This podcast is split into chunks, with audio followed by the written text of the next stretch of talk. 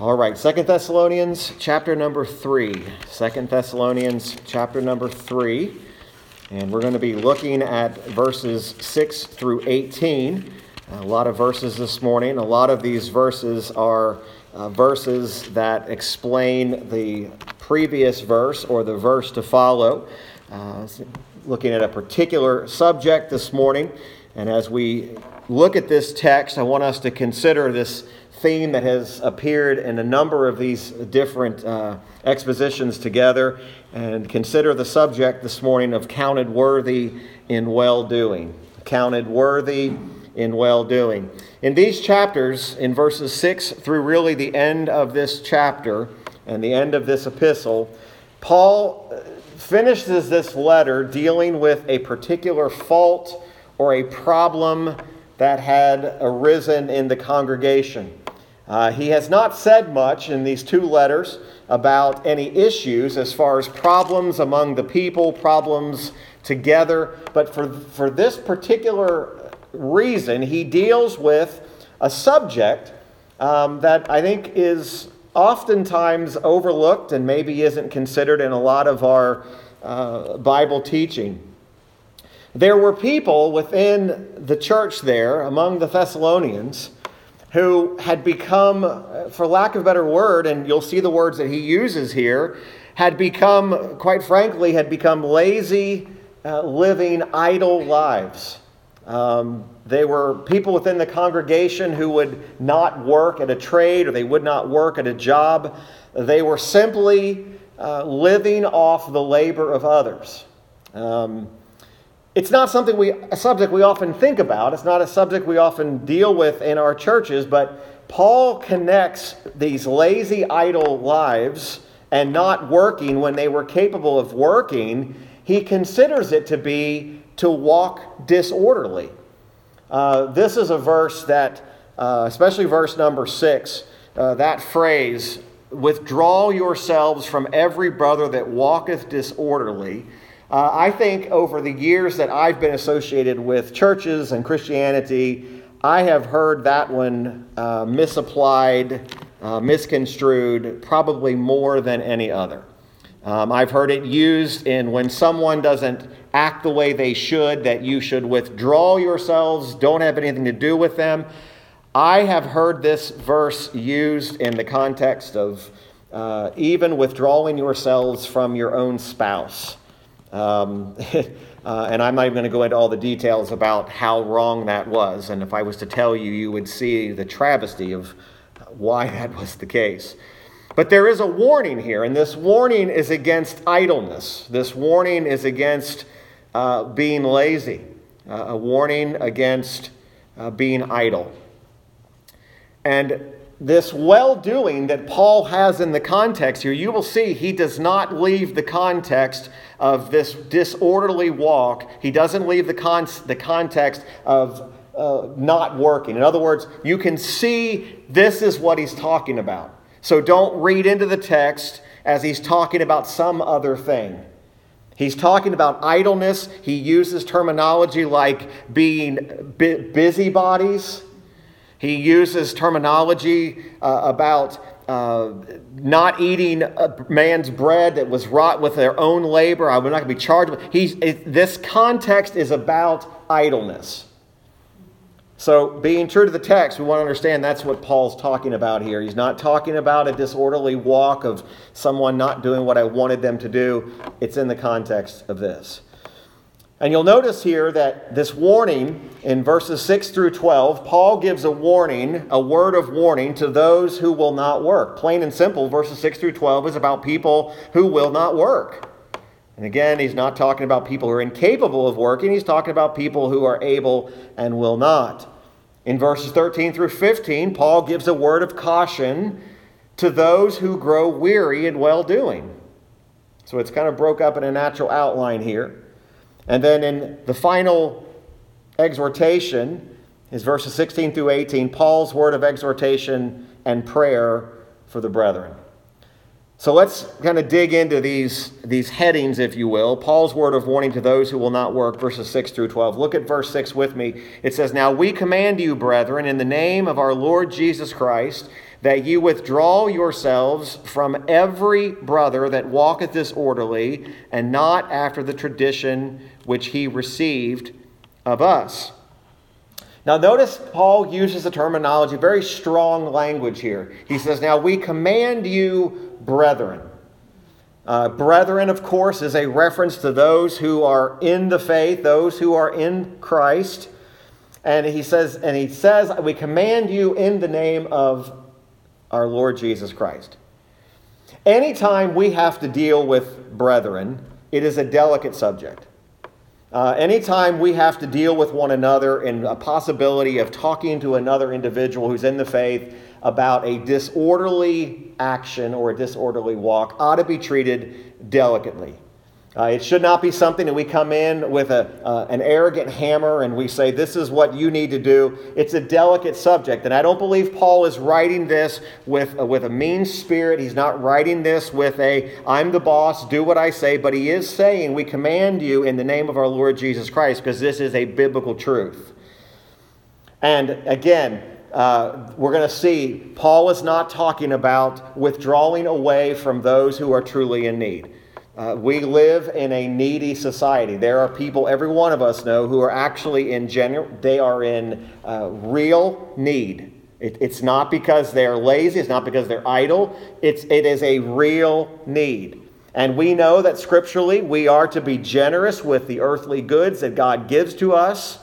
And Paul is in no way, shape, or form saying, do, he's not saying say no to those who are truly needy and those that are truly hungry. But he is saying you should withdraw from those individuals who are very capable of taking care of themselves but refuse to do it.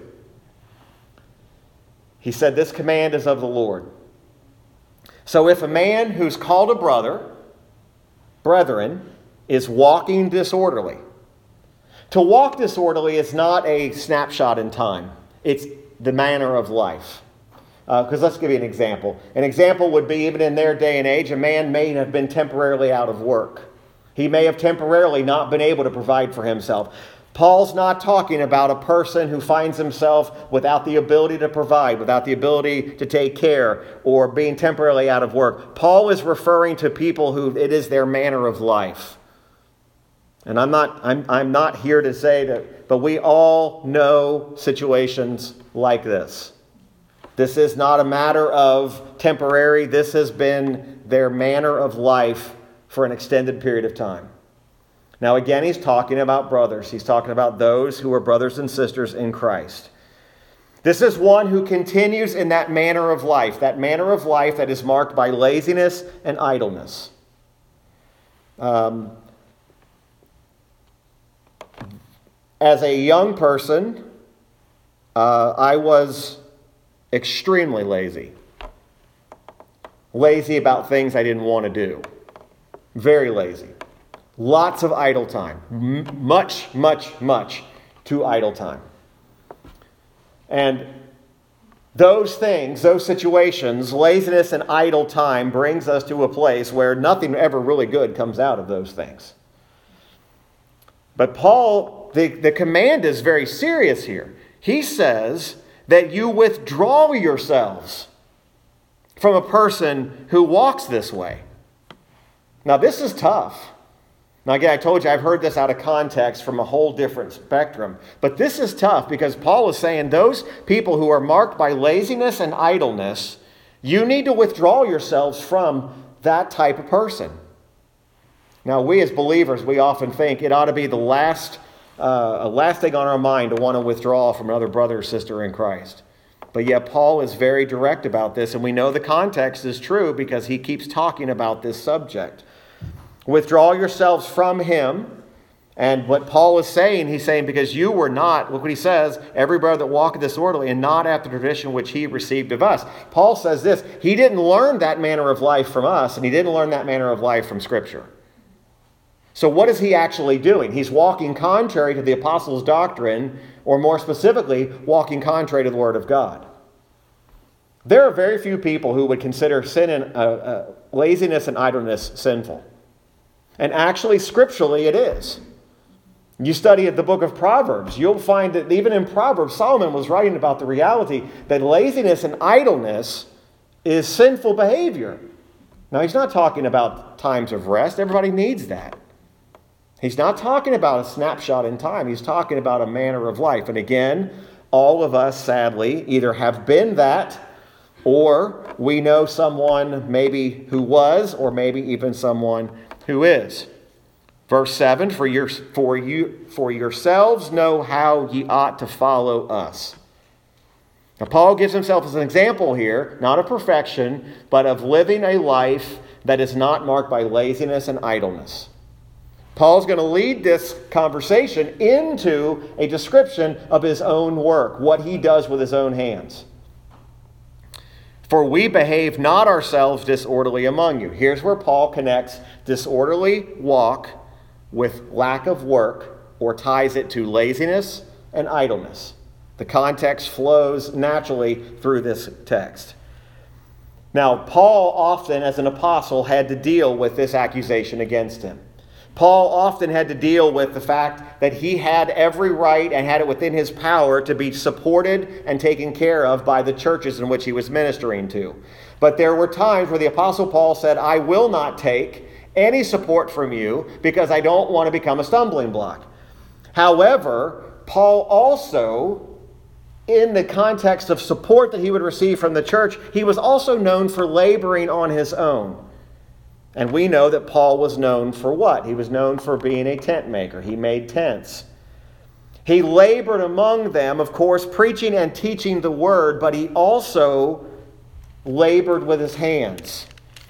In the very first letter of the First Thessalonians, chapter 2, verse number 9, Paul said, For ye remember, brethren, our labor and travail for laboring night and day, because we would not be chargeable unto any of you. We preached unto you the gospel of God.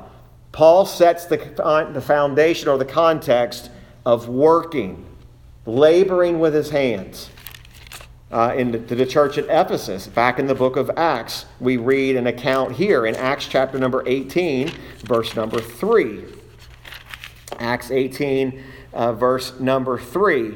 Uh, it says, And because he was of the same craft, he abode with them and wrought, for by their occupation they were tent makers. Of course, that's also a reference as to what Paul was.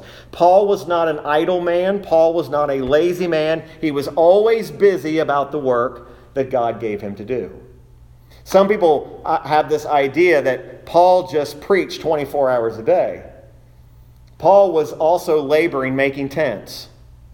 You know, it's, it's not an uncommon thing that I hear people, uh, people in, who, who talk about um, ministry. And they, you know, they'll say things like, you know, I, I just wish I could uh, be a full time pastor or full time this, so I could talk about and do scripture all day long and preach all day long.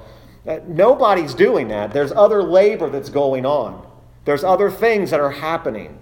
And the reality that Paul's talking about, Paul, as a tent maker, Paul was laboring. And there's a, there's a, there's a lesson to be learned here. You know, it's, work is important, folks. Not being idle is important. Not being lazy is important. You know, and I, again, I don't, I don't like to get too much into what's going on today, but I'm telling you, everything that is being fed to us as a generation is promoting idleness and laziness. We are, this is a more entertainment driven society than we've ever seen before. And I'm telling you, this pandemic didn't help.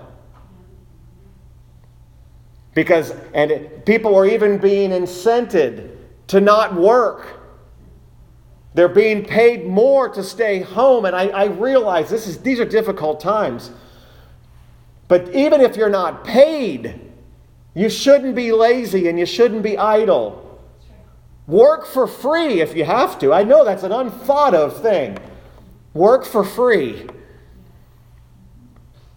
And again, Paul didn't apologize when he took support from churches, and he said he even in 1 Corinthians chapter 9, verse 1 through 14, he gives an entire uh, background on contextually why it's right that those who minister of the gospel should be supported in the gospel. So Paul's not saying that you, there shouldn't be pay for these things, but he is saying don't be idle, don't be lazy, and those who are, withdraw from them. That's disorderly conduct.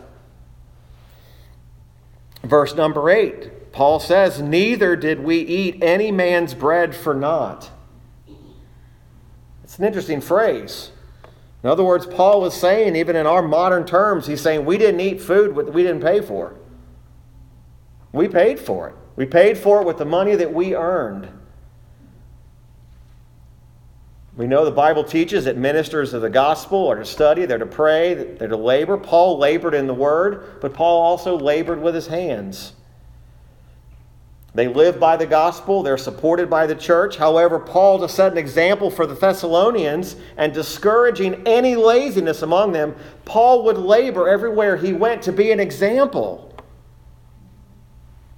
Folks, sometimes our not being lazy and not being idle serves as a great reminder of how things ought to be. Our very purpose for laboring could simply be to be an example of what the Bible teaches about these things. You know, oftentimes, I, I, I think a lot of times children are grown up, they're, they're, they, they're, they're raised up and they watch parents who hate the idea of jobs and they hate the ideas of labor. And I, am just telling you, I know this is a little bit different for me today, but that, that, that brings us into this place that makes it look like job is a bad thing, that laboring is a bad thing, and that, oh, I'd rather be lazy, I'd rather be idle. That's so much easier. Of course, it's easier. But the labor and the, the idleness, they're, they're two contrasting things. Paul was known for laboring with his hands, so he's writing not as a person saying this is the way it should be. He's writing because he's saying this is the way that it is. He says, we, didn't, we did not eat, neither did we eat any man's bread for naught, but wrought with labor and travail night and day, that we might not be chargeable to any of you. Paul actually says, in order to prove this point, we didn't take any remuneration from you so that we could prove the importance of not being lazy and not being idle.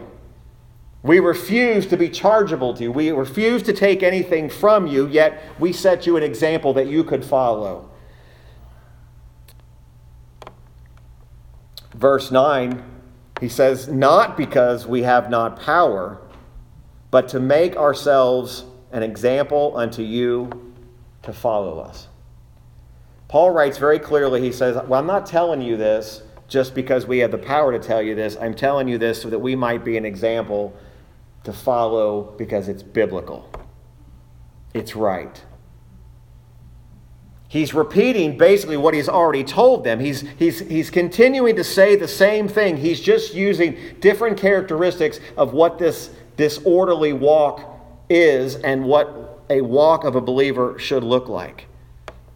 Again, now here's the connection to the command that he mentions in verse 6. Verse 10 For even when we were with you, this we commanded you.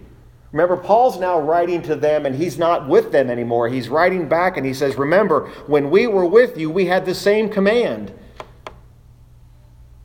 Don't walk disorderly. That if any would not work, neither should he eat. Now, that's a pretty strong statement, isn't it? If that disorderly brother, if he will not work, he should not eat, even off of your very table.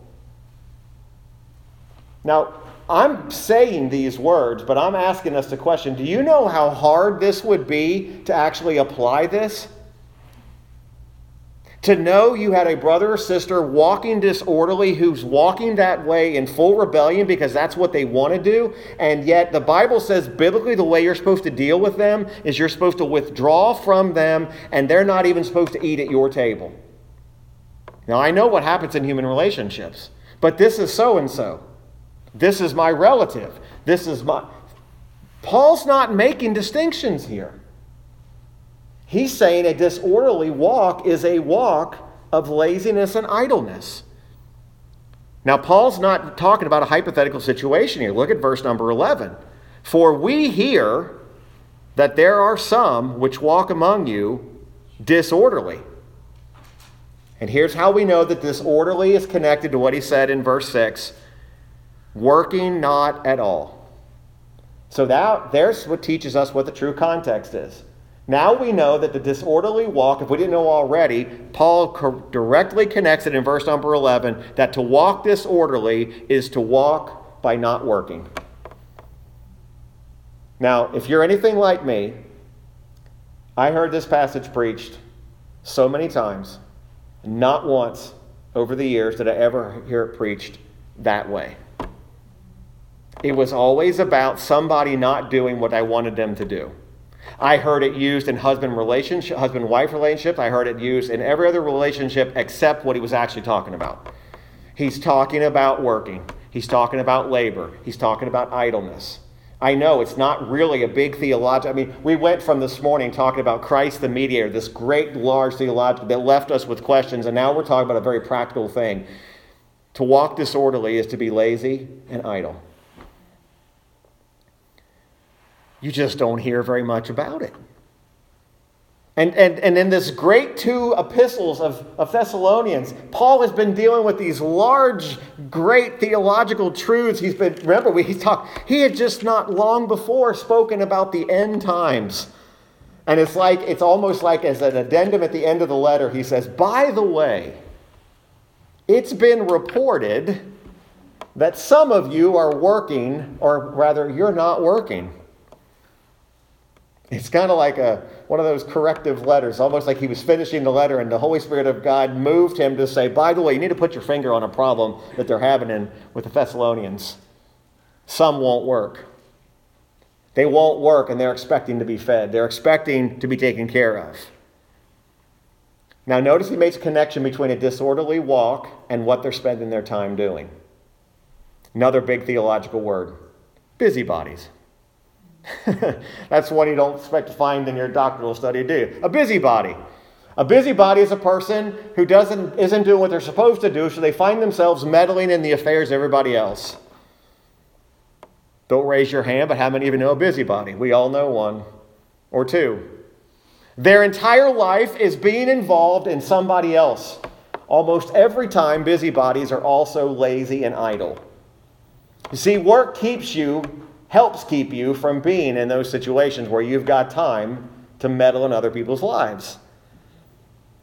Paul is just simply repeating again what he taught them in person.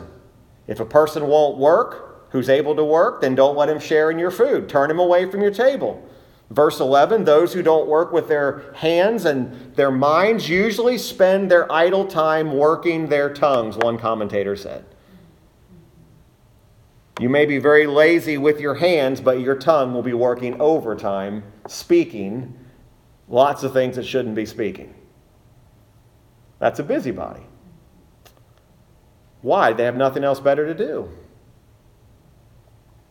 Time is spent, and in this context, I believe he had the context of the church in mind. Their time is spent interfering and meddling in the lives of those church, of those, that church, of members of that church. If you've never seen this on display, it's a frightening sight. If you've ever been involved in a church that is idle and filled with busybodies, it's frightening. You can see it, it's evidenced. I've, I've had pastors tell me about this. I've had pastors tell me about situations where the idleness and the laziness led to this, this gossip explosion within the church because they had nothing better to do. If God says it, I'm going to believe it, that this, this is actually a real problem.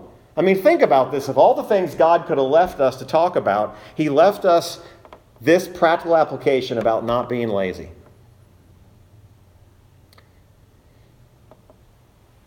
Now, Paul doesn't just give the problem without giving them a solution. He says, Now them that are such, who's he talking about contextually?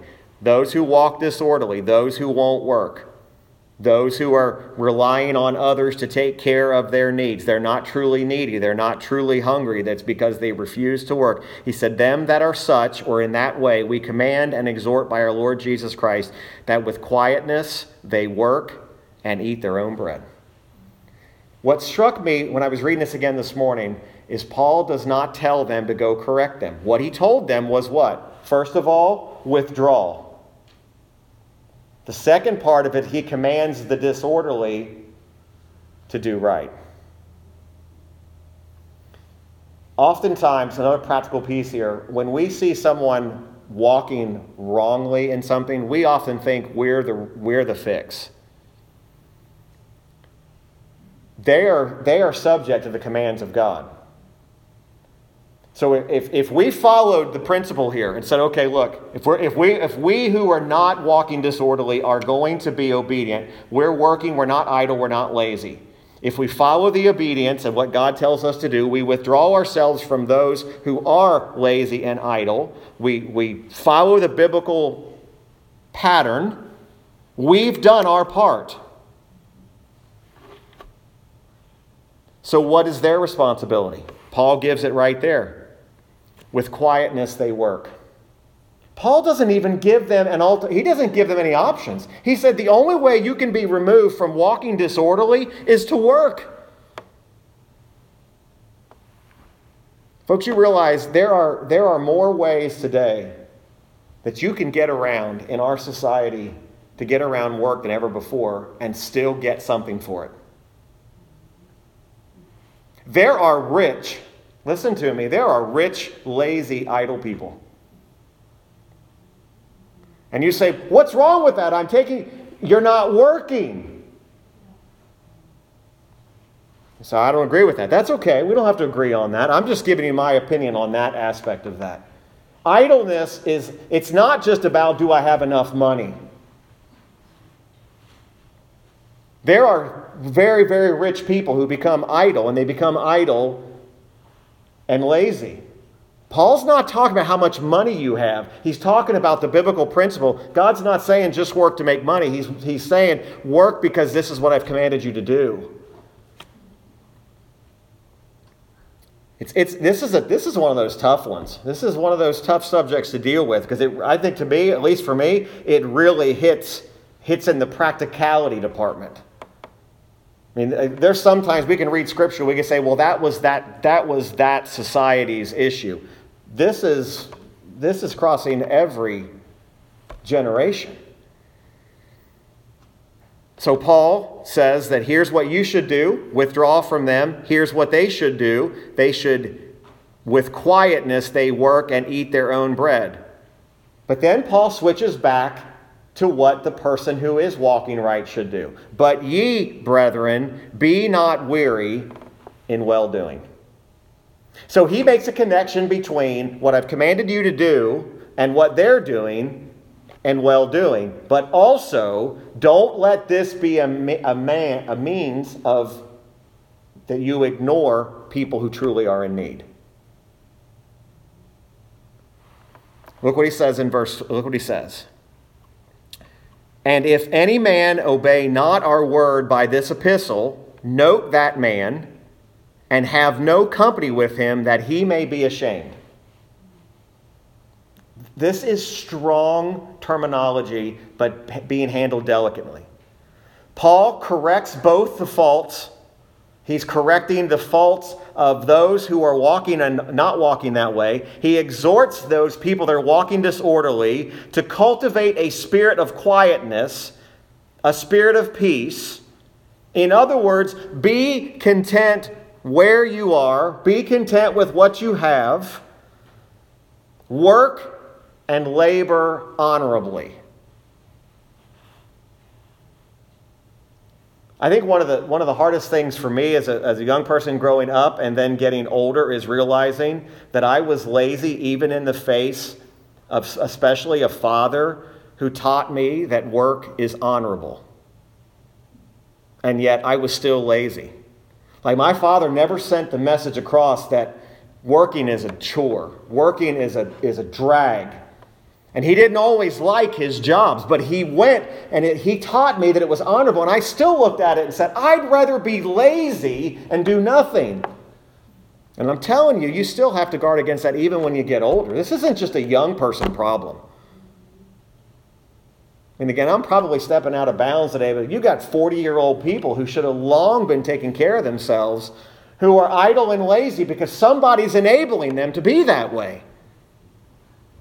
And sometimes it's a parent that's enabling that child who's an adult now to act that way. So I can't put them out. You're doing more harm than you are help. Again, these aren't my words. This is Paul saying, withdraw from them. Work is honorable. Work in an honorable profession. Do something honorably. God has gifted every person with the ability to do something. Make a contribution in the labor and the, the life that you live. So I don't have any skills. Everybody has skills to work. You may not like it, but we all have, and I, I believe with everything I am, if unless you're working in a some kind of a sinful profession, all labor is honorable. Eat your own bread, which is earned by your own labor and bought with your own money. Rejoice, thank God that you have it. Thank God that you have what you have. Be content with what you have. Paul says, Brethren, be not weary. Don't lose sight of well doing.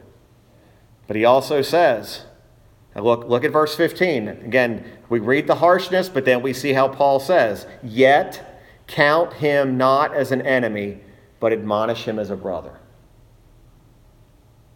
Now, think about that for a moment. We're being told to withdraw from somebody, but yet don't treat them like an enemy. Admonish them like they're your brother. Can I just be honest with you? That's really hard to do. It's really hard to say, I have to withdraw from you, and then that person accepting your admonitions in love. That's the hardest thing, one of the hardest things you're ever going to do. Because that person's going to immediately say, You must not really care for me. You withdrew yourself from me. It's all in how you handle it. That's why Paul says, and he does this delicately. I told you I've heard this preached so many times wrongly. Most times I heard it wrongly. It was some guy up here spitting and shouting and yelling and pointing his finger at people. That's not how Paul's handling this. Paul was saying this is a serious matter, but I want you to understand handle this delicately. Handle it in a way that's honorable, that's godly, that's biblical. So Paul gives this word of caution. And I think that word of caution, and part of it we need to understand, is don't ever grow weary of doing good and doing well to all people, especially the brethren, but don't give off, give, don't put away giving genuine help to people who need it. Don't be discouraged or weary of giving to the needy and feeding the hungry just because there are people who've taken advantage of you. Folks, can I just tell you from life experience, this is real. Some of you know that a number of times in ministry between here and New Hampshire, I had the wool pulled over my eyes, given to somebody who was needy, only to find out they ripped us off. And I'll tell you that I failed in this. I, I, I came to a place where I said, you know what, that's it, I'm done. I'm never giving to anybody else in need again because I can't trust them. Paul's don't do that. But I, they ripped me off. And, and by the way, they did this in the name of Jesus, right? Oh, we're believers like you. We're so and so here. We're so and so here. They took advantage of, of, give, of willing to give. Don't grow weary and continuing to give to those who need it. And this will happen. Get ripped off one time from somebody who claimed to be in need and find out they didn't need it at all. They were just using it as a profit. You got to guard against this. These, these things actually do happen. It's amazing to me that, that Paul is writing so many years ago, and yet it's still today. Paul declares if anyone refuses to obey what he's declared, single that person out. Don't keep company with them, but understand to admonish him like a brother. Why? so that he may be ashamed. In other words, he realizes what his actions have caused. The only way I ever got up off of the couch and stopped being lazy is when I realized it was a shameful thing. It's shameful. And I tell young people, I tell young people today, there are things I don't know how to do today that had I just not been so lazy and idle, I had people all around me who, my father especially, who wanted to go teach me something. I didn't have time for that. I was too, too busy being lazy. That now I don't know how to do it. He was, he, he was going to show me how to do that personally. Now he's been with the Lord since 1995. I don't have that opportunity anymore. I don't pick up the phone and say, hey, can you show me what I didn't want to do when I was 13 years old, 14 years old, and even younger? when it was more important to be in front of a video game. Yeah, they had video games when I was a kid too. They were just a lot different. That was more important. TV's more important. TV. What do you mean, go learn how to work on a car? What, what, learn how to fix a car? I would have loved to know how to do that now. Now I got to pay somebody to do it. It's just silly examples, but I think you understand what I'm saying. And I know I'm, like I said, I'm, I'm putting a lot of personal things into this today, but so forgive me. But this is a serious thing he's talking about. And, and Paul says, deal with it kindly, deal with it delicately, but also understand that there are serious issues at hand here. And then, as quickly as Paul mentions this in those verses between 6, verse 6 and verse 15, he brings this a letter to a close. The last thing we hear is he says, Admonish him as a brother and then he says in verse 16, Now the Lord of peace himself give you peace always by all means. The Lord be with you all. So, Paul's final words in verses 16, 17, and 18 is simply Paul's word of exhortation and prayer for the brethren when, when Paul ends his letter, he often ends them in a spirit of prayer. And his prayer for the Thessalonians is right there. Now, the Lord of peace himself give you peace always by all means. You know what, that really one of the ideas when you exhort someone and you admonish someone and you give them instructions, or even like Paul did, gave them a command, prayer is the seal of that. In other words, now I'm praying that these things are so. I'm praying that God will give that peace, that God will do all that we've said. This is what we might refer to as Paul's conclusion and a benediction upon the brethren there the Thessalonians. Notice he makes a very important distinction because Paul did not always do this, and this is going to lead me back to one thing we t- learned a couple weeks ago the salutation of Paul with mine own hand, which is the token in every epistle, so I write. Paul indicates at the end of this epistle, I want you to know that I have written these letters, these words, with my own hand. Now, there were times, especially when Paul had that thorn in the flesh, which many thought it was an eye condition, that he could not write with his, oh, he couldn't see, he couldn't write, and he would have a scribe write for him. Paul specifically says, I want you to know I wrote this letter with mine own hand, which flies in. Remember what we learned that there was the, the, the, possibility when they received that false forged letter when we started the Second Thessalonians about the Lord had already come and that they missed the they missed the Lord's second return, and because there was a forged letter that somebody had said, This is Paul. That's why he ends the letter this way. He said, I want you to know this is me. I wrote this with my own hand, and this is a token or a sign in every epistle. So I write. Paul always authenticated his letters by saying, This was by me, or by my scribe, or by this. He always authenticated it. So that any false letters that may come in or have come in that were contrary to what he's writing would be disregarded. So Paul ends this letter the grace of our Lord Jesus Christ be with you all. Amen. Paul prays for the Thessalonians. And I think by way of application, we think about that we desire the same things for ourselves this peace, this peace with God, this, this peace of God that we have through, through Christ. That peace that we desire, that peace that Paul is desiring for them, we ought to pray for that peace in everything and in all things. Peace by all means, whatever it takes. There's nothing greater than to know you have God's presence with you. No matter where we are, no matter what we do, if God is with us, who can be against us? If God is present in our midst, then we always have that wonderful promise of His provision. Peace is enjoying the presence of God. Peace is enjoying the presence of God. His grace is all that we need to make us happy. His word is all that we need to be able to live our lives that are pleasing unto Him. I have found myself more recently than probably any time in my life having a really, really hard time finding peace. And for me, that's not been a real big struggle, but it's been a struggle recently. Just being at peace. I, I, think one of us, I was saying it to one of the, one, somebody in our household, I remember who it was, that everything seems elevated. Everything seems more exaggerated and ramped up, and even the simple things seem more of a bigger issue than that they really are.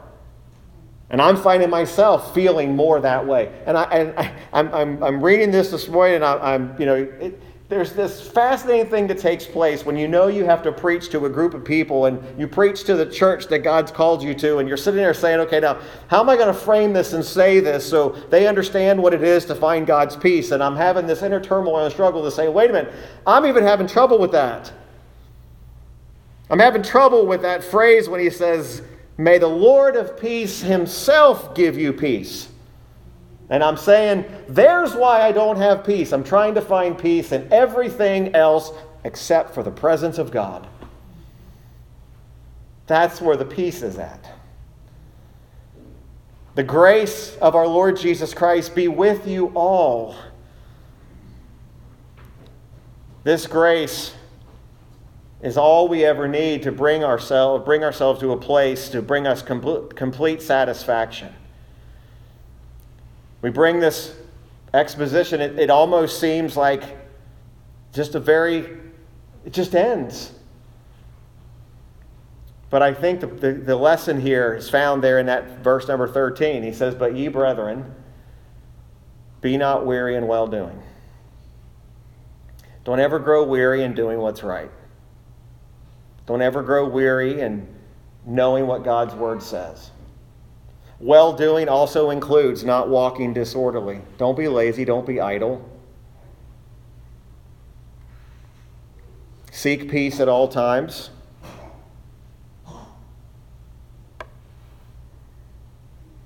Remember how to admonish those who don't. Remember how to deal with situations. But I was challenged by that. Be not weary in well doing, and that's in every aspect of our life. Be not weary in well doing. God Himself has counted us worthy to be in His family, to be adopted into the family of God. And my prayer, and I certainly hope that if any of us ever have to face situations like this, that we handle them biblically. Handle them according to the way the Bible says to handle them. And with that, we conclude Second Thessalonians. All right, let's take our Valley of Vision, and we'll conclude with page 312.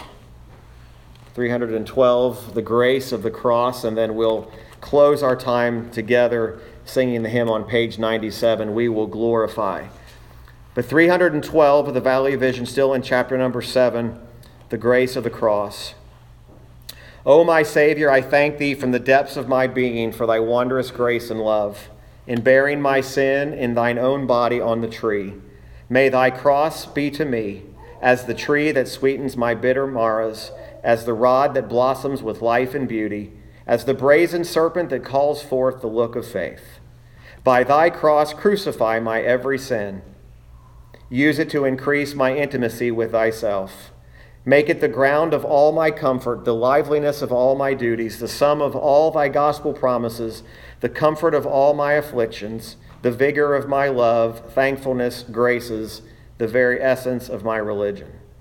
and by it give me that rest without rest, the rest of ceaseless praise. O my Lord and Savior, thou hast also appointed a cross for me to take up and carry. A cross before thou givest me a crown. Thou hast appointed it to be my portion, but self love hates it. Carnal reason is unreconciled to it. Without the grace of patience, I cannot bear it, walk with it, profit by it. O blessed cross, what mercies dost thou bring with thee? Thou art only esteemed hateful by my rebel will, heavy because I shirk thy load. Teach me, gracious Lord and Savior, that with my cross thou sendest promised grace, so that I may bear it patiently. That my cross is thy yoke, which is easy, and thy burden, which is light.